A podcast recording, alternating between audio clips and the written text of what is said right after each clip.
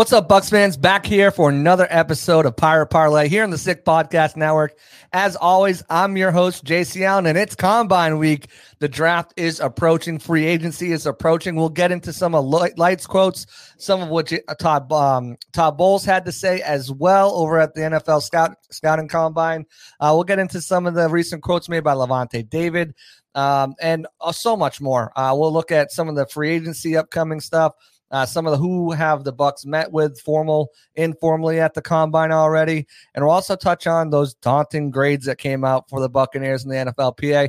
We'll do this with my special guest. You may know him from the Bucketeers podcast. He's my guy, Tampa Tones. We'll be right back after the break, breaking it all down. Turn up your volume, because you're about to listen to The Sick Podcast. Sick Podcast. Pirate Parlay. Battle intercepted, picked off in the end zone. Bucks are going to beat the Chiefs. We're the champions of the world. The sickest Tampa Bay Buccaneers podcast. It's going to be sick. What's up, guys? Back over here after the break, after the intro. The intro's sick, too, huh? Uh, gotta love Gene Deckerhoff on the Antoine Winfield Junior call. Deuces. Uh, but we'll bring him right in here. We're going to waste no time. We'll jump right into it. I got my guy, Tampa Tones, from the Bucketeers podcast. Tones, how are you doing? Great, brother. Thanks for having me. Yeah, incredible intro. Honored to be here. Great podcast you got and part of an incredible network. So amped to talk some Bucks football. When Gene Deckerhoff fires you up, you know it's going to be a fun time. Absolutely. And uh, I've been a regular on your show, so I figured it was time to repay the favor and have you come on here. Uh, why don't you kind of just give a minute. If people don't know you, you should give a little intro on, on yourself, um, what the podcast's all about, how long you've been doing it, how'd you come up with the name, all that fun stuff. Yeah, lifelong Bucks fan. Used to do uh, coverage for the Bucks, write some stuff, and do N F L draft coverage for TimeSkew podcast back in the day. Interviewed the likes of Bryce Huff, Ben DiNucci, uh, Leverett on the Bucks, Hagan from their Super Bowl team, all before the N F L draft. That came and gone. I decided to start my own podcast, The Bucketeers, in twenty twenty. Been doing it ever since. Started July of twenty twenty, so pre-Super Bowl. You know, it's not like I egged on late or anything like that, but been a lifelong fan um, ever since probably ninety-eight, ninety-nine, so um, it's been incredible. My pops used to have N F L Sunday Ticket back in the day, and I fell in love with Bucks football ever since, and really uh, been coming on strong in the podcast game. It's been a lot of fun. Do it with some great Bucks guys out there, and yeah, you could get at me at Tampa Tones. I'm always available if you ever want to talk on X, Twitter, whatever the heck you want to call it. But, man, love me some Bucks football. Love talking Bucks football, especially with the great J C Allen. Always a pleasure. Yeah, and one of the cool things is you're from Chicagoland, too. So, like, that's something – it just shows the stretch uh, the Bucks can have uh, there globally uh, loved and uh, all the way up in the Windy City as well. And the whole Twitter – I, you know, I – it's Twitter, but like it's X, but it's Twitter, but it's like X, but it's like it's Twitter. So. Yeah, it, it's a never-ending battle. X Twitter, X Twitter. I usually roll with Twitter, but you know, you try and evolve with the times. And yeah, many of times in the Windy City, I'll get the question, "Hey, are you a Bucks fan because of Tom Brady?" No, and then I explain the story and go on and on. It, it's been twenty-eight years or so. So a lot of people are misconstrued out in this neck of the woods of how I became a Bucks fan. Thought I hopped on on the Brady bandwagon, but although I'm a lifelong Brady guy, I've been a Bucks fan for my entire life. Yeah, Brady coming here surely did not help uh, the Bucks global reach for sure. But I want to get into the Combine because we are here. It feels like Uh, it's been a long time since the season ended to get to this point, but we are literally um, we're fourteen days away from free agency, um, and the N F L Draft Combine starts tomorrow. We've had the first two days. Uh, obviously, we had Bowles and Light speak on Wednesday, and then uh, today was defensive linemen, uh, edge rushers, and linebackers meeting with the media. Tomorrow there'll be some more players meeting with the media, and of course, we'll start to get underway with the testing, which is something. Um, if you're a draft guy like me, I am definitely looking forward to. I have my first mock out. I previewed here with Colin Halboom uh, on the last episode, so go check that out over at Bucks Game Day, powered by Sports Illustrated. Um, I I love it personally. Uh, I think it would be great for the Bucks, but there's other things, and we'll have to see what they kind of do in free agency um, and what kind of money. But for you know, like the Bucks got a little bit of extra cushion there because the salary cap went up over thirty million dollars more than it was projected, twelve million dollars more than it was projected to. So that opens up a little bit of cushion for themselves. Um, you know, they did release, big news, they did release Shaq Barrett on Wednesday. Um, actually Tuesday, today's Wednesday, on Tuesday. Uh, they didn't officially release him, and they won't until the start of free agency. They'll post June first him, which means pretty much uh, he will be cut immediately and can sign on with any any team uh, at the start of the league year. But with June first, it, it splits his dead cap. It, so he's due about twenty-nine million dollars. They'll split that into two years, twelve million dollars this year, about seventeen million dollars next year, give or take dollars and cents. At this point, we're talking about hundreds of thousands of dollars and cents. Um, but it, it's roughly that. Uh, they will get five million dollars in cap space after June first. So June second, that will open up, which um, they'll likely do with Ryan Jensen as well and open up around, I think, six million dollars it is with Ryan Jensen by post June first, releasing him. Even though he's retired, a lot of people say, oh, well, how does that work? Um, you know, because he's still got bonus money that they haven't paid him. That will all accelerate. So by, you know, release slash retiring him as a post first, that will open up. So I'll give them a big chunk of change um, right after June first, and they'll use the majority of that to sign their rookie class. Uh, but that'll also leave them with with uh, money to make in roster, in season moves, to pay the practice squad, all those working costs that they actually had to restructure Shaq Barrett last year prior to the start of the season to be able to afford, which made his cap hit so much bigger this season by prorating some of that money. And um, you know, obviously they couldn't get to a, a deal with Mike Evans, and that was the first hope, so they didn't have to do that with Shaq. But, you know, not such was not the case. So, speaking on Mike Evans, I think Jason Light and Todd Bowles made it pretty clear um, that the full court press is on with Mike Evans. Uh, you know, ten years, ten straight seasons of one thousand yards or more. Before I jump into that, thoughts on Shaq Barrett's release um, and uh, – you know, there's some rumors out there from Matthew Hewitt, who used to work for uh, us over at Bucks uh, Game Day. I think he's got a pretty close relationship with Shaq and his family. Mm-hmm. Um, but there he, he mentioned that Shaq would be open to rejoining the Bucks um, down the line if the circumstances were right. Maybe after that June first, if he's not signed, and you know, maybe you get him for that five million that you open up. What are your thoughts on Shaq, his release, and um, the possibility he might be back? Yeah, you know, the whole thing was kind of expected, but still one of those weird feelings when it actually happened. It's like, dang, this is reality now. One of the guys that helped reshape the culture of Tampa Bay and of their past, you know, three, four really good seasons, which Bucks fans aren't accustomed to, is no longer here, or at least so we think. You know, Jordana Barrett, Shaquille's wife, Shaq's wife, has shared some interesting thoughts as well. She's made it clear that, uh, like S I Game Day's former guys said, hey, he might be willing to come back if the payday's not there in free agency. He's a heck of a ball player. Someone could go and on a one-year prove-it deal with this guy, give him money, and he could go out and earn it. Let's not forget, he's he was dealing with a lot last year. He had a huge injury to come back from. He obviously had the sudden tragic Uh, loss of his daughter. So battling a couple of things, and we know the first season coming back from an A C L injury is always tough. So I think whoever gets him next year will get a little bit better of a Shaq Barrett. You know, they'll be saving a little bit of money as well, as the Bucks still had to give him somewhat of money by releasing him. And at the end of the day, I think it'd be tremendous if he did decide to come back to Tampa. He's open to it. His family's open to it. Where there's smoke, there's fire. And he might be a guy who's at this point in his career, he had his big payday now. He might be willing to take a little bit less money to stay with familiar territories. At the end of the day, he's going to want to go somewhere to compete. He's used to winning two Super Bowls now, one with Denver as a backup, one with Bucks as a prominent player. He's not going to go away from winning football, in my opinion. But at the end of the day, family's very important to him. He just had a newborn as well not too long ago, and he's getting very comfortable, but with not only the Tampa area, but with the Bucks owners as well. I think Shaq, it's sad right now, but it was expected, but I wouldn't rule out him coming back. I put it fifty-fifty. I think there's a realistic chance of him potentially coming back down the road if if things fall apart for him in free agency. Yeah, I, I think, you know, first of all, Shaq Barrett, friend of the program, thank you so much for having him on. He's got one of the coolest cadences, I think, when he talks out of out of anybody. And he's just such a, a great guy, a humble guy.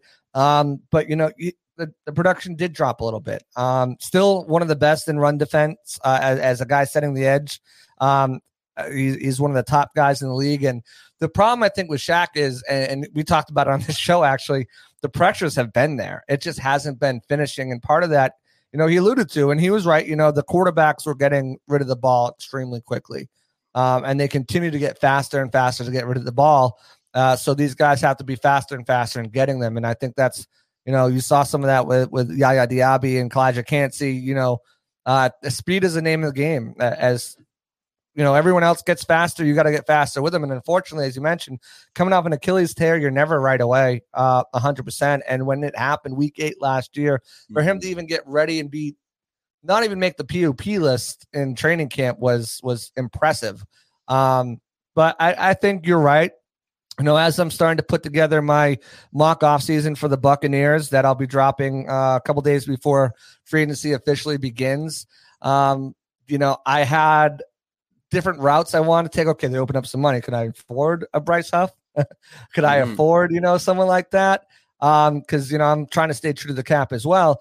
Uh, yep. Could I... Or maybe do I roll with uh, Josh Uche, Dorrance Armstrong, or a um, Van, Andrew Van Ginkel type? Mm. But now I think with Shaq and his willingness to come back, and really I look at the landscape and I'm like, you know, those guys are going to cost you upwards to five, six, seven, eight million dollars. Huff is going to cost you somewhere in the mid to, to high teens. You know, if you could get Shaq back at around, let's say, five, six million dollars, what you're pretty much opened up. Does that make the most sense? I mean, does that make the most sense this year, especially in this draft class? The Bucks have met with a bunch of edge rushers, and we'll talk about that in, in a couple minutes here um, already. But this draft class is not great, you know, for edge rushers. It really, it doesn't have a really deep group. Um, and I think when you're getting to where the Bucks pick, the Chop Robinsons, the Braylon Trices, the Chris Braswells, there's certainly guys that have intriguing traits, but they're not polished. You're they're they're coming in and I don't know if they're starting for you day one. I, I think you're likely probably starting J T S and Yaya, and hopefully, you know, they can kind of work their way into a rotation. But I don't know if these, I don't think you have a day one starter at pick twenty-six. You know, if they traded up and maybe got a, you know, which is unlikely, but if they traded up and got maybe a Jared Verse or a Lati Latu or something like that, maybe I can see them coming in and winning that starting job. You know, Chop Robinson, I think, is the only guy that's got that. But I think he's going to increase his draft stock this week. So, I mean, a lot of people have him mocked right now. But Chop Robinson plans on running a four four, plans on jumping, you know, a, a broad jump. Like, he's got these measurables that he's been testing at on his own. He expects, if he if he runs those at the combine, like, he's probably now out of the range of the Bucks as well, unless they wanted to trade up, which with only six picks in this year's draft, potentially – a late, late seventh uh, in, in as a compensatory pick for losing Mike Evans, uh, Mike Edwards last year. Mm-hmm. They're not going to be in the range of a guy like that. So do you do you just bring Shaq back and run it back and have another year of de- development by Yaya Diaby? You have Marquise Watts. They really like what Jose Ramirez and and talking to, you know, Light, but even talking to the guys myself and Luke and Tristan, you know, Jose Ramirez gave them fits last year.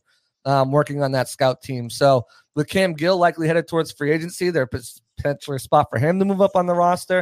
And they could certainly take a guy in the later rounds um, yeah. as a development, but he's not going to start right away either. So, you know, it kind of changes the landscape of where the Bucks go at edge rusher. Mm-hmm. Yeah, and I agree with you. And another thing working against Shaq Barrett out there, there's a lot of good edge rushers in the free agency class this year as well of twenty twenty-four. You got Josh Allen, who's still in his prime, twenty-seven years old. He's going to be highly sought after. Brian Burns from the Panthers, someone who a lot of people thought they should have traded in years past. They right. probably should have, because I don't think they get him back at this point. But we'll and both see. Those guys are likely franchised too, so good luck. You know, you'd have to give up serious draft capital for them. True. Which yeah. the Bucks aren't doing. Yeah, and then you got Dan, and, you know, Brian Burns could get tagged and traded, but you still got Jonathan Greenyard, and you got a couple other guys as well, Daniel Hunter. The list goes on and on. Bottom line is there should be some edge rushers, D Ns available that are going to give Shaq Barrett a tough time finding a payday. Will he find a home? Absolutely. Will he find the payday? Maybe not, and that's where he might scoot back into Tampa. But you're right, a lot of those guys – are going to get franchised. One guy who's not, though, the Jets pretty much came out and said they're not going to use a franchise tag on Bryce Huff, it seems like. But to your point, he'll be too expensive. And he was actually one of my first interviews I did with TimeSkew when I was preparing for the draft. Right. So that was kind of cool stuff. But all in all, Shaq Barrett has a really, really crowded room in free agency at edge rushers. Even Chase Young, he's probably right. Not that his production was there, but given his age, same with Zadarius Smith. He's a little older. It's a crowded room at edge rusher. And it's going to be um, really interesting to see how that unfolds. I, I'm interested to see. I mean, I would go with this as well, Andrew Van Ginkel. So it's a deep class at the edge position in free agency. I think Shaq Barrett returning makes a lot more sense when you look at a deeper scope into things, as such as a draft, as you alluded to, not too deep of one. Edge rusher free agency, really deep of one. The recipe's there. Will it happen? Who knows? But I wouldn't rule it out. Yeah, right. I mean, and even going deeper, you know, Bud Dupree's out there who had a down year, but it's been Yannick Ngakoue, Leonard Floyd. I mean, there's, and then for younger guys, Yurgos Mota, uh, Matos, Clelin Ferrell, who had kind of a small resurgence. There's a lot. Kyle Van Noy had a heck of a season for the Ravens. There is a lot of talent at that edge rusher position in free agency, which, again, and you alluded to it, you know, he's here. He, he just had a kid here. His family, even if he goes else and plays where else, I highly doubt they're packing up and following him. They'll probably remain based in Tampa, and he'll, you know, they'll do the weekend game thing, and, you know, maybe he'll pop down, you know, you know, during the week, and especially the bye week and stuff like that. But yeah, I, I certainly think there's definitely a, um, a possibility for Shaq to return in free agency. Speaking of returning in free agency, Mike Evans, Baker Mayfield, I'm like ninety-five percent both of these guys are coming back. Like after the comments, Baker wants to be here. Um, you know, Jason Light said, you know, if they might have to strain a little bit, but they're going to get it done. I listened to Jason Light on the Ira, Pop, uh, Kauf, Ira Kaufman podcast over um, from the guys over at Joe Buck's Fan, and he pretty much, you know, said the same thing. You know, he said he's been having conversations with Mike all season and saying, hey, you know, we definitely want you here. Um, you know, there's, you know, just cap ramifications and stuff like that. You know, obviously we would have wanted to get something worked out, yada, yada. Um, But I don't see a realm of possibility where Mike Evans and Baker Mayfield are not back this season together. Um, Baker, you know, loves it here. He's settled down. He's about to have a baby. His best friend is uh, Tristan Wirfs mm-hmm. on the team, who they just went to the Bahamas with, and he's having a baby like two weeks before uh, Baker's having a baby. Um, you know, just listening to to Jason Light, just talking about how, you know, Mike loves Um, a guy like Baker Mayfield, and how at his stage in his career, going to, you know, that, that means a lot, is trusting your quarterback, knowing who your quarterback is, not going into an unknown situation. That five percent I get to Houston, everybody, everybody else I think is out of the running. Um, but I, I don't see a realm of possibility where Mike Evans, Baker Mayfield are not lacing it up and throwing on a Bucks uh, on a Bucks jersey next season, especially after comments I heard from Jason Light. The question is how much, um, because I think when we were talking about during the season, I even came on your show and we were talking about Baker, get the Geno Smith deal. I think that has gone up a little bit, um, especially with the cap going up. Uh, you know, there's two ways to look at it, and agents certainly will look at it this way more so than fans, but percentage of the roster, mm-hmm. what, or this of the cap, what percentage of the cap are guys making around the league? Um, not necessarily average per year. And if the normal percentage of the cap and, and a guy like Baker is eleven percent, twelve percent, whatever it is, you know, his agent's going to be gunning for that. But there is that little bit of a hometown discount I think Baker will give them. I think that there's, you know, a lot of people say don't take it in, into consideration, but the tax, um, you know, the no, ta- no state tax is a big thing. I ultimately think it beco- it comes in, and I was I was between twenty-five and thirty-two. I think I'm closer to like twenty-eight and thirty-five now for Baker. Mm-hmm. Um, and as for Mike, I think it's closer to, I know he, you know, reports came out he wanted Cooper Kupp money, twenty-eight million dollars. I think it some falls in be- somewhere in between twenty-three and twenty-five, but I think those first two years are likely guaranteed for him, give him a bunch mm-hmm. of guaranteed money, and I think that kind of bridges the gap. What say you? Um, tones on what you think about listening to their comments, and uh, what do you think those contract numbers come in in, in at?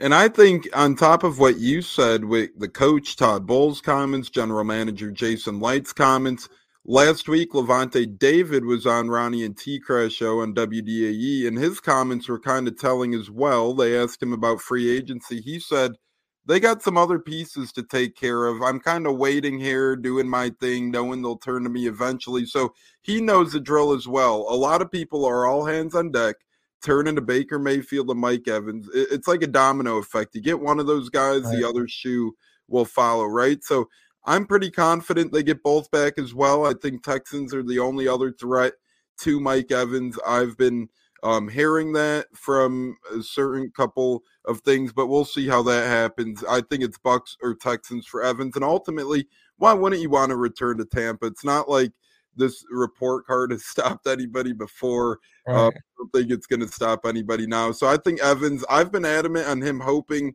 to get twenty-three million dollars a year. I think you add incentives into that. Ultimately, I wouldn't mind going up on him. I mean, just do what you can to keep Mike Evans around the Bay. We've lost legends before, and they've stung every time. When Warren Sapp put on a Raiders uniform, that hurt. When Lynch put on a Broncos uniform, that hurt. I don't think Bucks fans want to go through the same thing with a guy like Mike Evans. So I think Glazers, Jason Light, Todd Bowles, they'll do the right thing. They'll bring him back. As you said, first two years probably be guaranteed as well. I'm thinking twenty-three, twenty-five million, maybe add in some good incentives for the guy. And as you said, state tax does matter. I know some people um, aren't fans of saying that, but it does. And multiple Bucks free agents who have returned have said the same thing as well, that they've returned because they've saved some money on Florida state tax as well. So that's a big factor. And as a Baker Mayfield, I mean, this is a guy where last year, right after he signed, you've heard of him going out on the town with wide receivers like Mike Evans and Chris Godwin right away.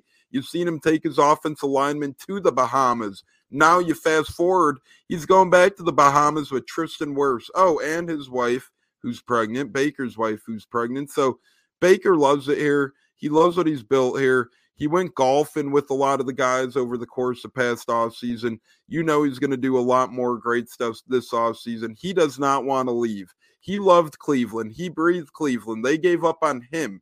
If it was his choice, he'd still be here. He had to find a new home. What has he done? He's found it in Tampa. I think his number should be right around, I think it'll go three years, ninety-five million dollars. That's my guess. If I had to guess on a contract right now, I'm guessing right around there. I was like you at first in the twenty-five to thirty-two-ish range. To me, that bumped up twenty-eight to thirty-five, thirty-six range. Listen, I know it's a bad comparison because he had a terrible year, but Danny Dimes getting that forty million dollars a year will always be a bargaining point for quarterbacks. And look, right, Baker Mayfield had a heck of a season, a lot better than Derek Carr, who's making a pretty penny right now in New Orleans.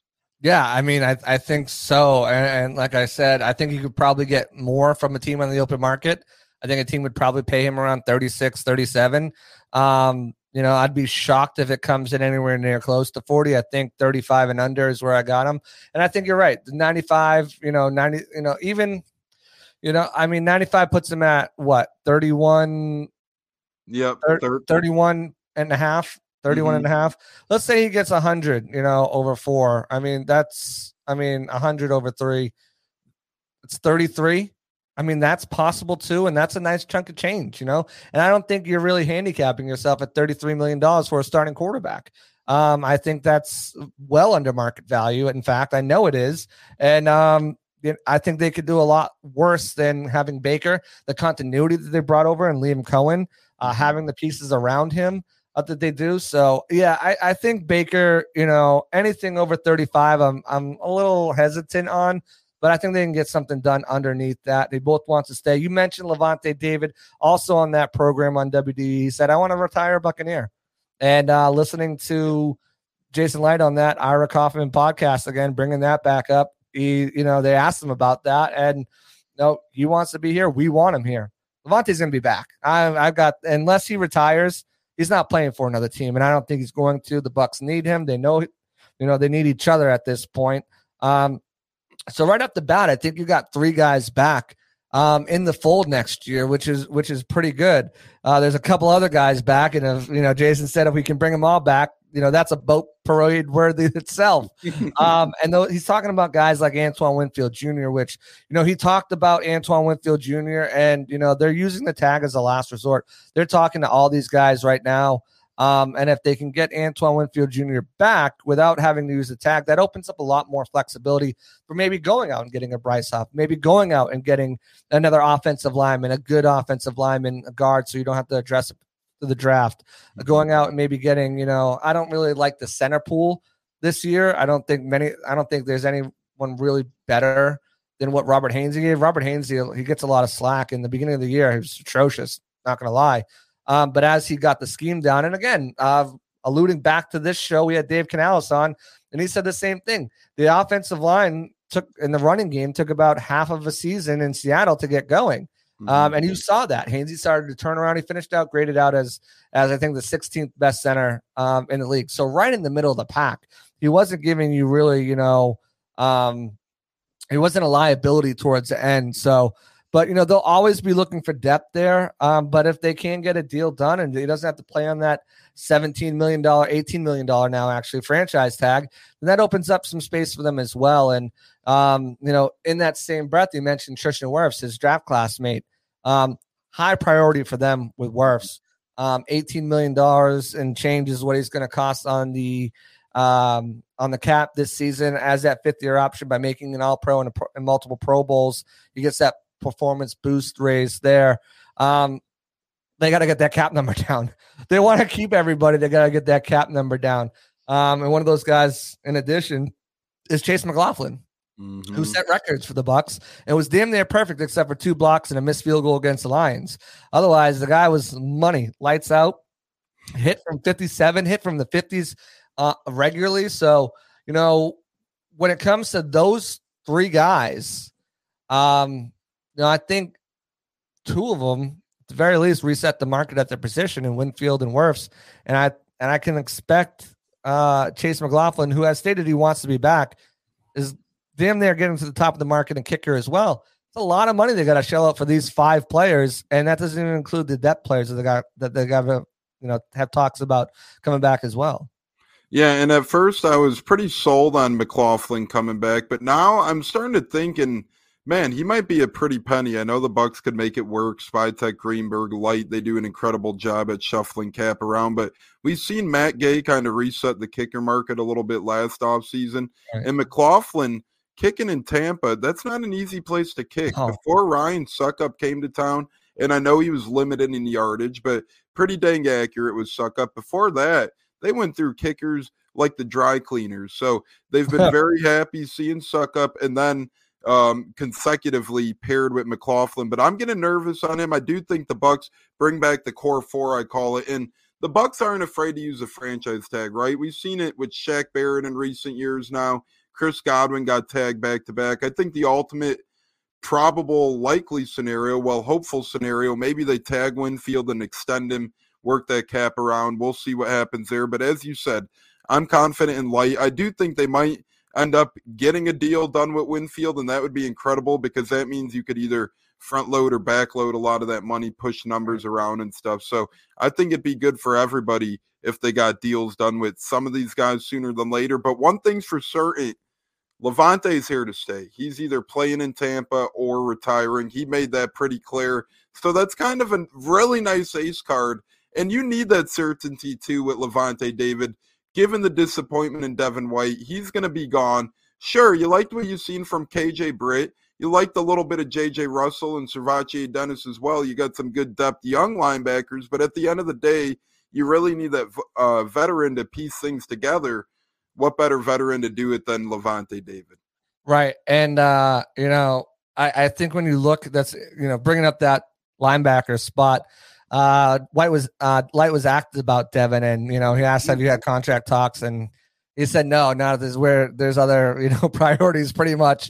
Uh, from Devin White, uh, Dove Kleiman came out with a report from uh, one of some reporter I forget he quoted, but uh, apparently the Bucks will not use the franchise tag on Devin White. Just so everyone's clear about that, no S Sherlock.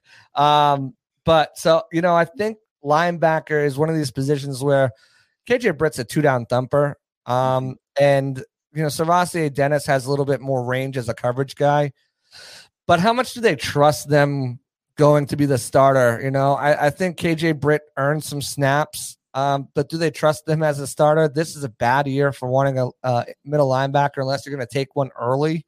Mm-hmm. Um, you know, some of these guys in the second round of Jeremiah Trotter, uh, Peyton Willis, some of these guys, but I don't know if you burn a first round pick on a linebacker. Um, and certainly I think, you know, unless they move back, which I think is a real big possibility um, in this draft, the way I keep looking at, at at things. Although Bowles did say they're in a position where they feel like they can take best player available, um, which could be at a, any position, really, because uh, they could use, you know, wide receiver. They could use cornerback. They could use safety. Um, you know, you look at the, the future. Godwin's on the final year of his deal. Uh, Carlton Davis, if he's still here, he's on the final year of his deal.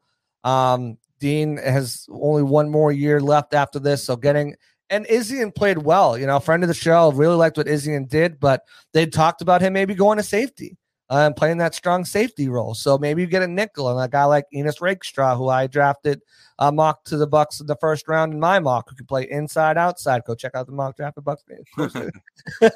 um, but no, uh, so like there's many ways they can go in this route. But if they need a linebacker, I don't think they're in a position to take one of the good ones unless they kind of either move back in the second or move up or something like that. And we talked about the lack of picks. Moving up doesn't seem likely to me. There are a few guys in free agency I think that could come in and and fill a role. Uh, a guy like Blake Cashman, I really liked what he did um, last season in um, Houston with the Texans. There's a few other guys. They're not going to get a Frankie Louvu like that, but a Josie Jewell, uh, you know, there's a few guys out there. It's not a deep crop uh, crop of guys, um, but there's a few guys that could probably bring us a veteran, at least challenge maybe K J. Britt for that starting role. Um, I'm currently doing my, I did my season outlook over at uh, Bucks Game Day. I'm currently moved on to my free agent preview, so I'm listing three guys um, at each position who could come in and, and maybe uh, they could sign at that roster. Again, I'm not getting off the rails. I'm like, yeah, bring in, uh, bring in Michael Pittman Junior, bring in, you know, these top players, but like realistic signings that they can make. Um, it's funny. I posted on Facebook, um, and people, it was a picture of Ryan Tannehill for quarterbacks, and people were kind of roasting me, like, like Baker's coming back. What do you know? I'm like, tell me you read the story. You didn't read the story without telling me you didn't read the story, just because of the picture of Ryan Tannehill. Right. But I digress. Um, but no, I think you know.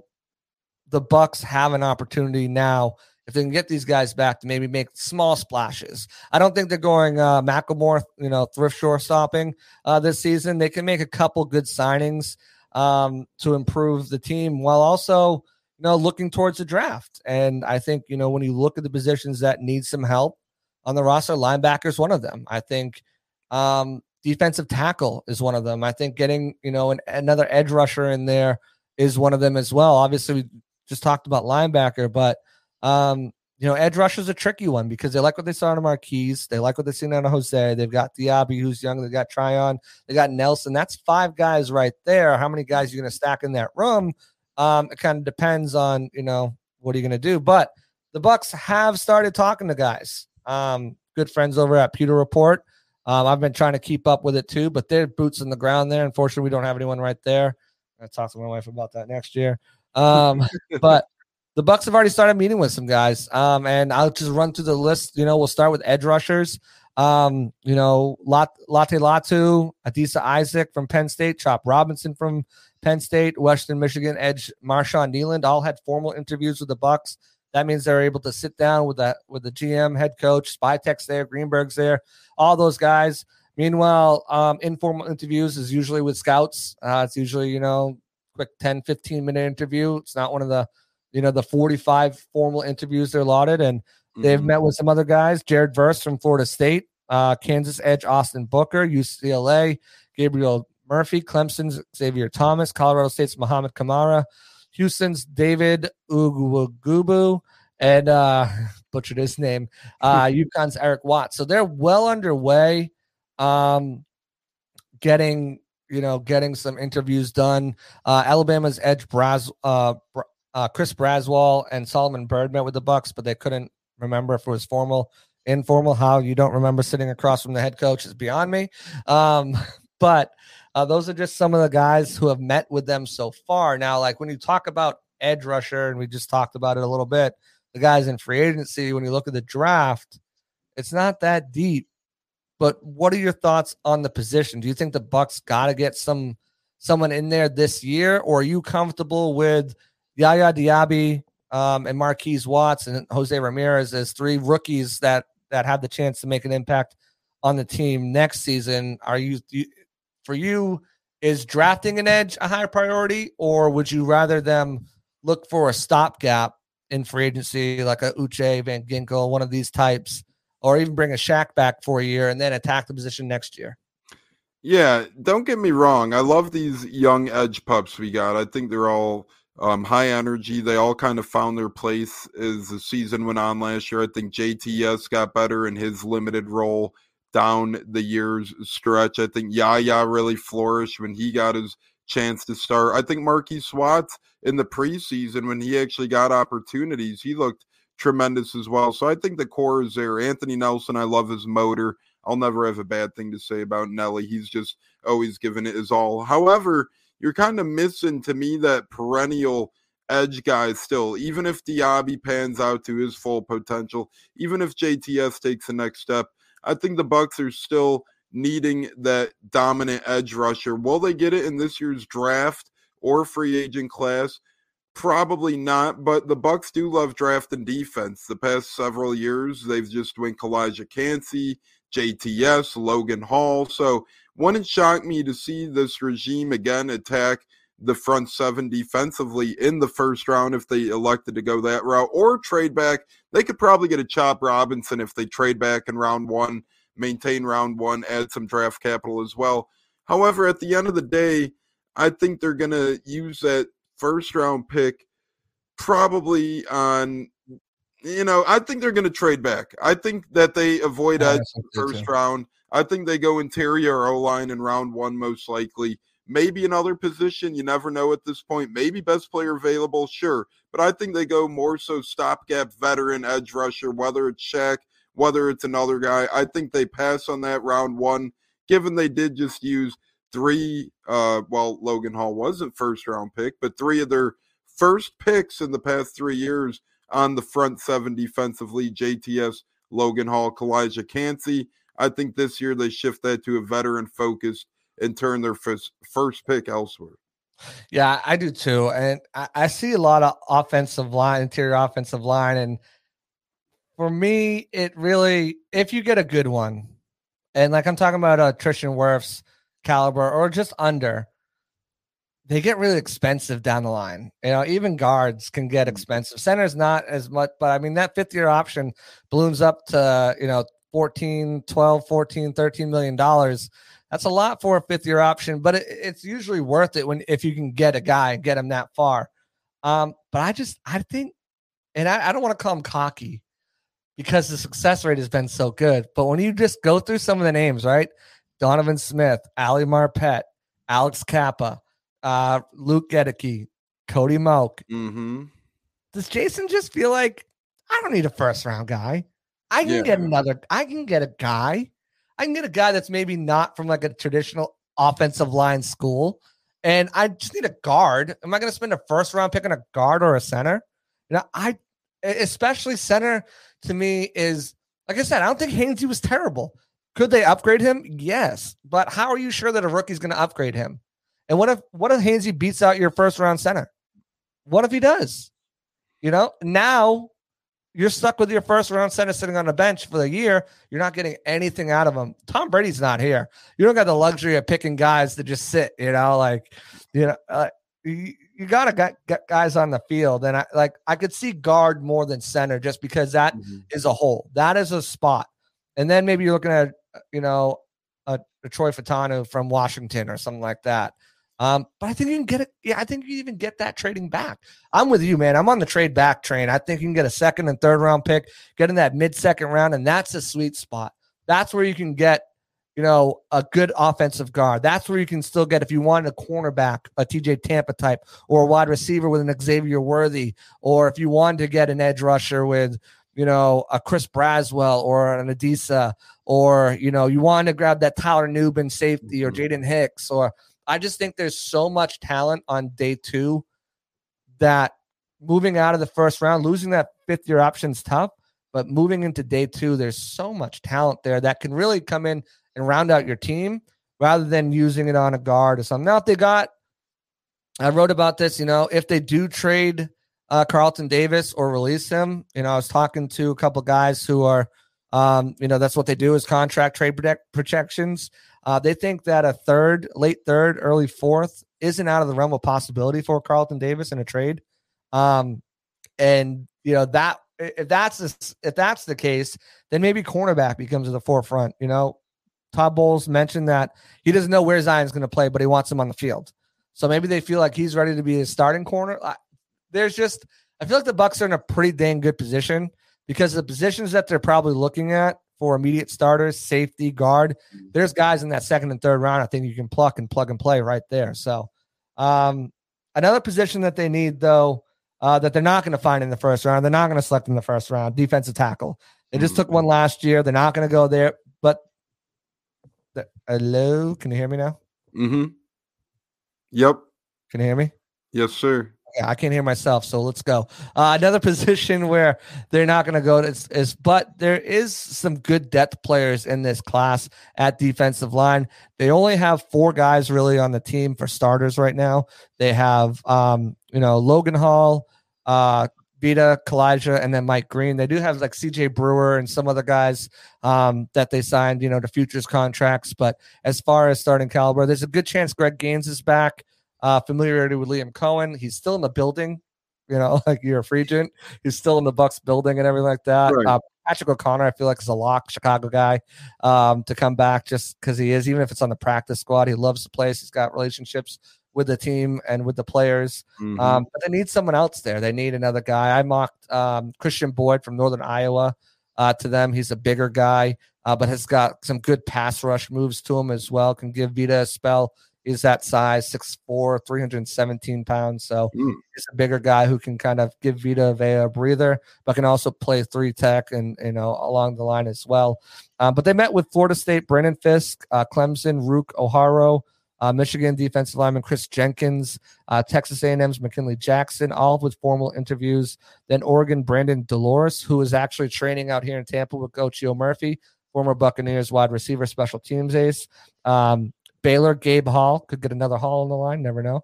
Uh, Auburn, seems like they always go to Auburn for, for defensive players, but Marcus Harris was another guy. And uh, Justin uh, uh, Big Obi, I have I need pronunciation guide. All have met with them, either formally or informal to you. Um, again, this isn't a stacked defensive line draft. It feels like none of them have been recently, right? Defensive line right. is that unicorn position to find. What's your concern on the defensive line as far as depth? And do you see them drafting someone this year? Or, again, do you think you can bring back a Greg Gaines and a Patrick O'Connor? And, you know, maybe Mike Green stays healthy and develops more, and you're kind of good with this, with what you have on the roster. Yeah, and, you know, it was kind of wild last year because Kalijah Kancey, a lot of people loved the pick, but he was kind of laying in the weeds a little bit, wasn't supposed to be, uh, you know, the Bucks pick by a lot of quote unquote mock draft experts, but you was their guy all along. So since you exhausted round one on that last year, I wouldn't use it on that this year, but I do think mid round is likely. I think that with, given Todd Bowles and his history of linemen, I do think we end up drafting one. And I think that would be a very favorable thing to do. William Golston is on his way out. If he came back, wouldn't it be more than a one year? Pat O'Connor, he's been with the team since twenty seventeen, as you mentioned. He's probably a lock to come back, but as you've seen last year, it's not like Todd Bowles has a lot of faith behind him. He was a practice squad guy a lot of the season, got called up at times as a depth piece. Mike Green battled injuries and illnesses to end the year, so he was kind of coming on strong and then um, died down a little bit. I think they try and get a little bit youth depth on the line. Again, I do like them to draft the D lineman. Maybe they trade back and accumulate a round two or three pick where they use one. And if they did trade out a round one completely, you never know if they use another one with their first pick in the second round. Say if a Jerzon Newton fell to, you know, round two, that'd be that'd be incredible, but I don't think that happens. But that's a story for another day. Um, at the end of the day, I do think that they draft a D lineman, and I think it's probably round two or three. You never know with Jason Light and Todd Bowles and co. They drafted Kancey last year. Barely anyone had that pick. Maybe they'll do it again this year. But I don't think, um, you know, the recipe, I don't think the line right now, even if you do bring back a Golston or O'Connor, you kind of got to keep getting younger there because uh, they don't have a lot of depth there. They have some good players. They got some nice young pieces, but not a lot of young depth. Something for them to add in this year's draft to me.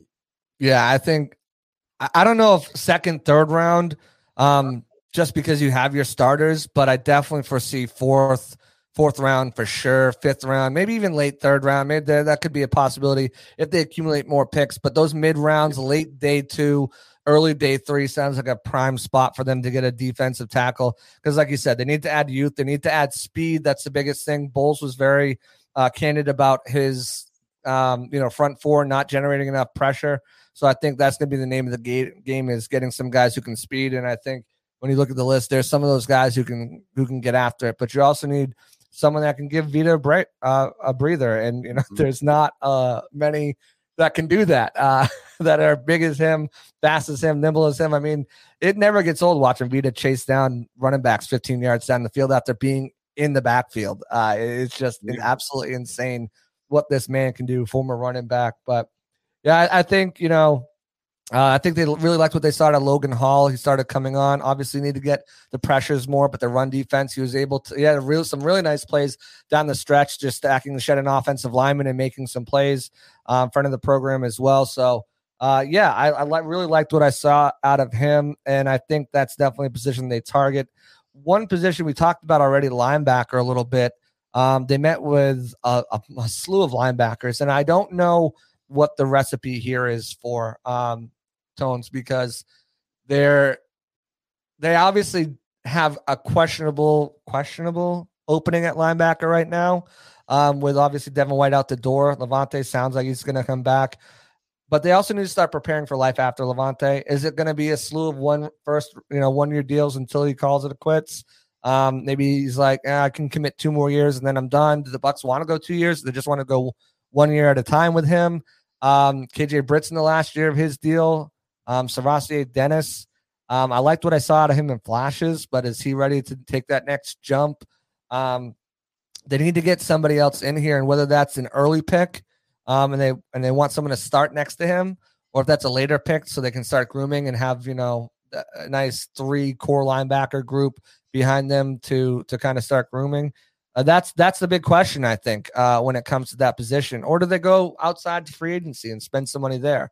Um, there's a lot of question marks surrounding that that group, and the Bucks certainly did their due diligence. Um, so the top three are formal interviews with Michigan's Junior Colson, Mississippi's Nath- uh, Nathaniel Watson, and North Carolina's Cedric Gray. Mm. But then it gets deep in the woods, man. Uh, They interviewed North Carolina State Peyton Willis, who I think is going to have a big week this week. Notre Dame, Notre Dame's J T Bertrand, uh, Texas's Jalen Ford. I like Jalen Ford a lot for a fit. The problem is I think he's going to be a fourth, early fourth round pick, maybe a late fourth round pick. So it might be tough to get him. Um, they'd have to sacrifice at a different position unless they can maneuver and trade back, um, acquire more picks. Uh, Florida State's Tatum Bethune. Uh, U- UCLA's Darius Massau. I could be butchering all these names. Forgive me if I am, if you're a fan of these guys or, or know them personally. Penn State's Curtis Jacobs. I can pronounce that. Temple's Jordan McGee. Wyoming, Easton Gibbs. Georgia, I'll save him for after. Texas A and M, Edgerrin Cooper, who is gaining a lot of steam right now at an informal. Michigan, Michael Barrett. Missouri, Tyron Hooper, uh, Hopper, rather. And Notre Dame, Maris Leif, who believes he met with the Bucks informally, but wasn't sure. Again, how do you not know if you're standing across from Todd Bowles? Um, but another guy, too, Georgia inside linebacker, Jontre Hunter. Jontre Hunter was my seventh-round pick in my mock draft. I like this kid.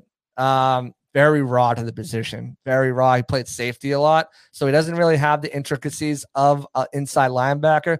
But you want to talk about a guy who can cover tight ends, running backs, and wide receivers as well, because he's played a lot of the slot box safety.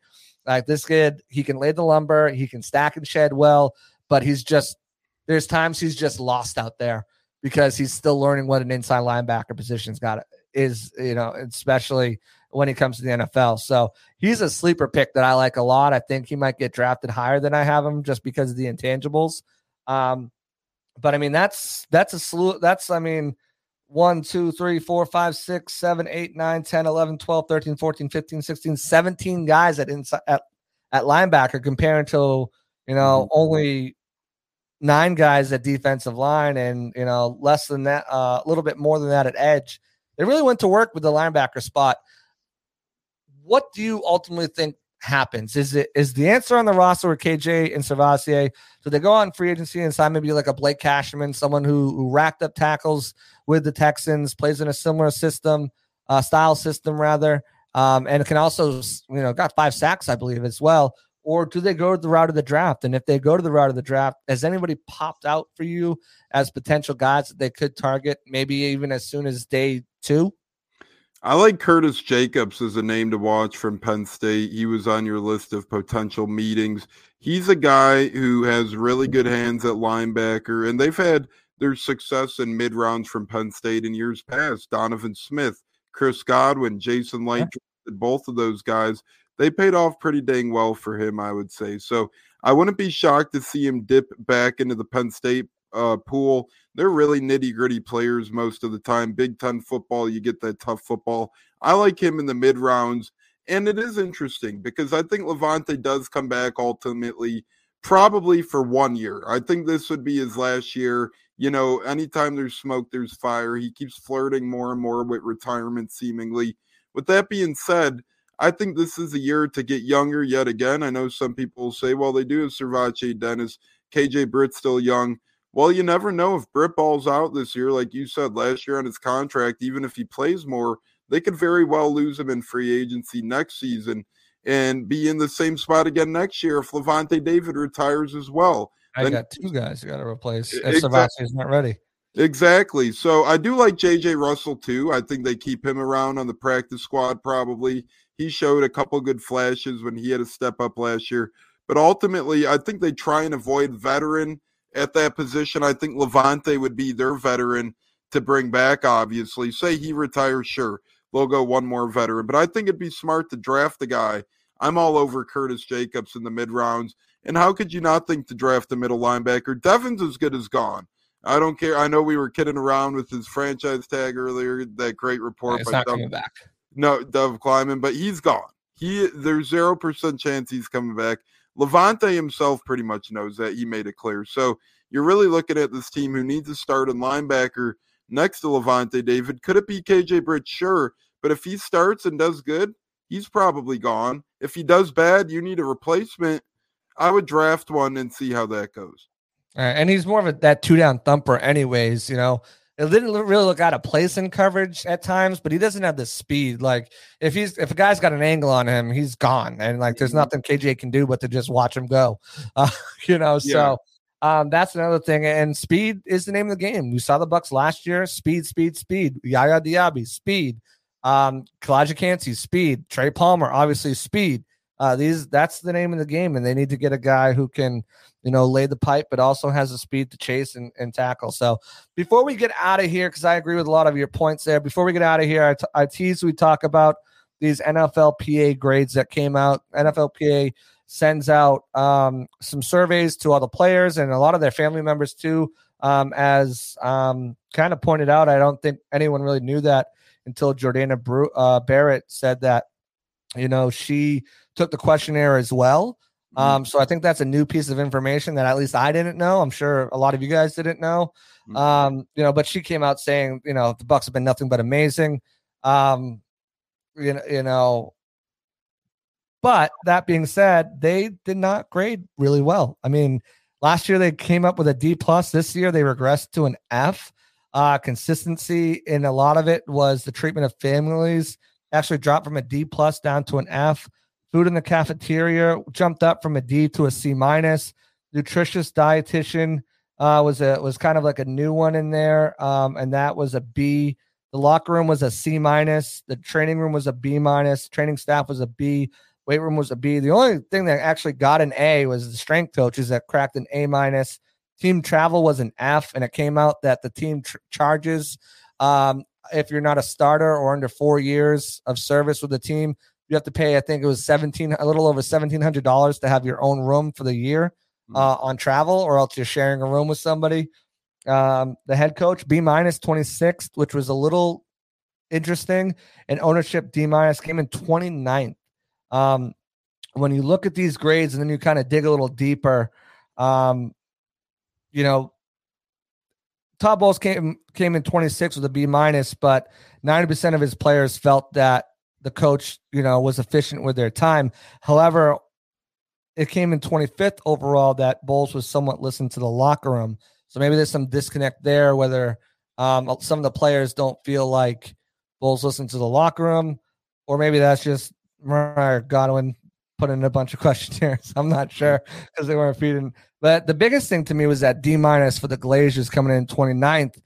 Um, not many of the, the players feel there's a willingness to upgrade the facility, and a lot of was being made about the Chargers and how they charge seventy-five dollars a game for daycare. The Bucks charge ninety dollars for a, a game for daycare. They don't have a family room.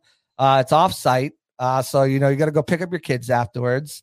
Um, and they would like to see this service for free, and like most other teams do, and at least you know have a family room.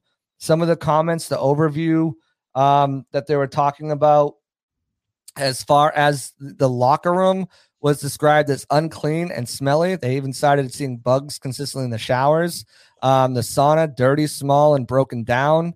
Um, and then it kind of gets into that, you know, seventeen fifty for their own room for younger players. They're not starters. And then, um, you know, the ninety dollars per child. So um, I've been in the locker room. It's outdated. It is small. Um, they... You see some of these locker rooms around the league, um, or especially in college. I mean, these things are like state-of-the-art facilities. Um, you know, the, the Bucks have folding chairs to sit in, where some of these, even some of the newer locker rooms in, around the N F L, they've got these, you know, recliners in their lockers that they can fold down and put their stuff in and whatnot. Um, you know, there's not really much space for them as far as if they wanted to hang out in the locker room. There's two couches and a little and a and two love seats, really. Um, and a couple tables for them to play cards or eat their food out or play chess was a big thing, but it is small. It's a small area.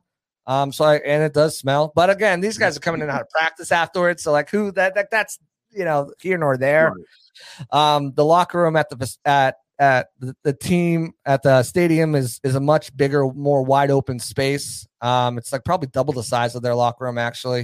Mm-hmm. Um, but what are your thoughts on the grades that came out and on the Bucks?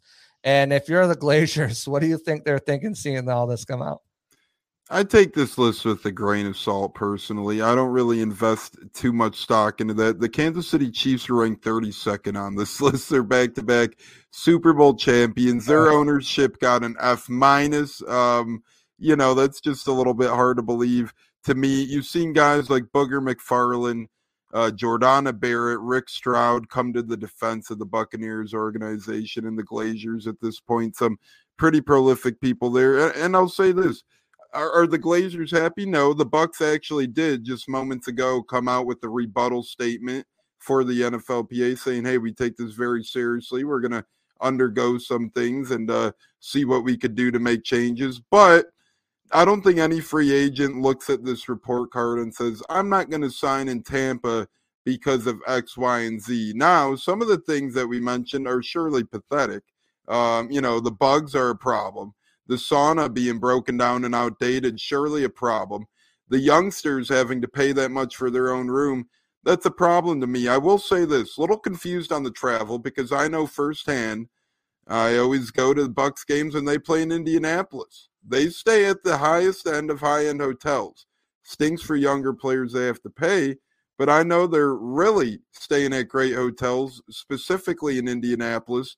They just updated where they stay at Green Bay to a nicer, more recent hotel as well. So maybe their airfare or whatever they do for air travel is not that great, but I'll say this, their team buses are pretty nice, it seems. I've I've almost been by one. So a little confusing there. I'll, I'll dig into the head coach. twenty-sixth ranked head coach. Very, very surprising to me. Seems like a lot of players like Todd Bowles. As you said, maybe a little disconnect in the locker room. But I'll say B-minus isn't a bad grade. But to be a B-minus ranked twenty-sixth, that means a lot of teams out there, you know, like their head coaches a lot. So I guess maybe a little concerning there. The only three head coaches that got worse than a B-minus all got fired, I believe, Josh McDaniel and, uh, you know, a couple other guys as well. So it's interesting to me. I take it with a grain of salt. I think the Glazers, do they reflect on it and do they strive to get better from it? Sure, maybe here and there. I don't think the organization loses too much sleep over it at night. Again, Um, the cafeteria, I think that's interesting. You could improve things like the cafeteria. You could limit the bugs. We've seen their locker room be a problem in the past too, right? Lawrence Tynes claims his career ended because of getting MRSA in the Bucks locker room. A guy like right. Carl Nick, Nix years back, um, he caught MRSA in the Bucks locker room, really never recovered. So there's been cases of that before, and there's been rumors of them potentially getting a new stadium, which would help Um, get their locker rooms bigger. But at the end of the day, I take it with a grain of salt. And those college locker rooms, you know, their rosters are like one hundred players. So I, I would hope they're a little well, bit bigger. Saying. Well, they're bigger, they're but bigger. They're way nicer, man. Like, you see some of these things. And that's the thing. The Bucks don't really have much room to expand there. So, like, there's, there, you know, unless they're tearing down and building a whole new building somewhere further away from the stadium, which isn't going to happen. The lock, they're not. There's not going to be much. They can maybe change it, like the lockers themselves, and like I said, maybe some of those recliners in the uh, with some flip downs. And but as far as spacing goes, there's nothing they can do about that um, at all. I mean, they just cut our media room in half uh, for a recording studio. So like our media room's tiny now, um, and that's underway. But you mentioned the Bucks put out a statement. I'll read that too, and then we'll kind of get out and wrap up and get out of here. Uh, the Bucks said, we value the N F L P A report and input from our players that it provides. The feedback allows us to examine, address, and improve many areas of our operation. We hold ourselves to the highest standards as we strive to be a first class in everything we do. Tampa Bay Buccaneers. Uh, the things that I get the statement, whatever, I know take a grain, grain of salt, but the things that really just stick out to me is that the trouble areas that were there last year and even the year before are still present, you know, family situation, this and that, you know, like, so some of these things like travel, like you have the opportunity, you knew, you knew two years ago, you knew last year, like, what do you, you know, because it's getting a lot of backlash. There was no statement last year, which I think is interesting. Mm. Uh, there's a statement this year. So maybe that's something they're going to do. And and the last question before I get you out of here, um, I posted this on on Twitter or X, Twitter, X, Twitter, X. We'll go back to that. We started the show with that. We're the ending with that. Debate. But um, how much do you think top tier guys who are getting the bag and eh, whatever, I'm getting the bag. Yeah, man. Uh, but those guys who are in that middle to maybe lower spot, maybe have to settle for a veteran minimum, maybe have to, you know, just a little over. How much do you think that these grades kind of weigh on their decision? Like, let's say a guy was choosing between Miami and Tampa, um, and both of them contenders for different reasons. Um, but how much do you think that he looks at that report card and goes, well, Miami looks really nice. They're offering me the same amount of money. There's no state tax. Um, I fit in well with both of these things. I really like both of these. I'm kind of torn. And they pull up that report card and see that the Bucks treat families like shit and their food yeah. sucks and the ownership doesn't care and there's bugs in the shower, and they look at Miami and they're like, well, everything's good. Do you think that plays into, and how much do you think that plays into a free agent's decision, you know, now that these are kind of more public and out there uh, for everyone to see? As you said, the bigger guys, they get the money. So more of the smaller mid-tier guys. Listen, you've seen guys like Ryan Griffin really never leave Tampa Bay, and surely, you know, he enjoyed his time in the Bay. You see Pat O'Connor, he's been here since twenty seventeen, couple lower to mid-card guys in terms of contracts off the top of my head. Heck, you've seen Cam Bray here for a while. I know he got a nice payday originally, but he took a lot of pay cuts to stay in Tampa Bay. You've seen a lot of veterans, even Big Red Jensen re-sign. I know he was more in the high-profile range, bigger price tag, but he could have gotten more money elsewhere. I think it was reported Cincinnati and Chicago offered him just as much, if not more money. So um, I, I think Miami would maybe be a threat, but at the end of the day, you know, these guys such as a Tom Brady and, you know, those type of guys came here, and if they overcame it, sure. Mid-Carter's a little different story. I could agree with that. But I think the money is still the dividing factor at the end of the day. I think if Tampa's willing to give a little bit more money, there is no tax here. The guys could put maybe Bugs in the Shower a little bit behind him. And I know the young guys, it is annoying for them. I think that's probably my biggest pet peeve, is that those guys do have to pay for their hotels. To me, that's a little bit ridiculous. That makes it's no not sense. Much. I mean, it's in the grand scheme of things, it's like two hundred dollars, you know, a, a hotel, but it's still like, come on, really? Yeah. Like, yeah. And I guess I need more, you know, explanation. If, hey, if you're a practice squad guy, they call you up, are you needed to pay that? You know what I'm saying? And div- right.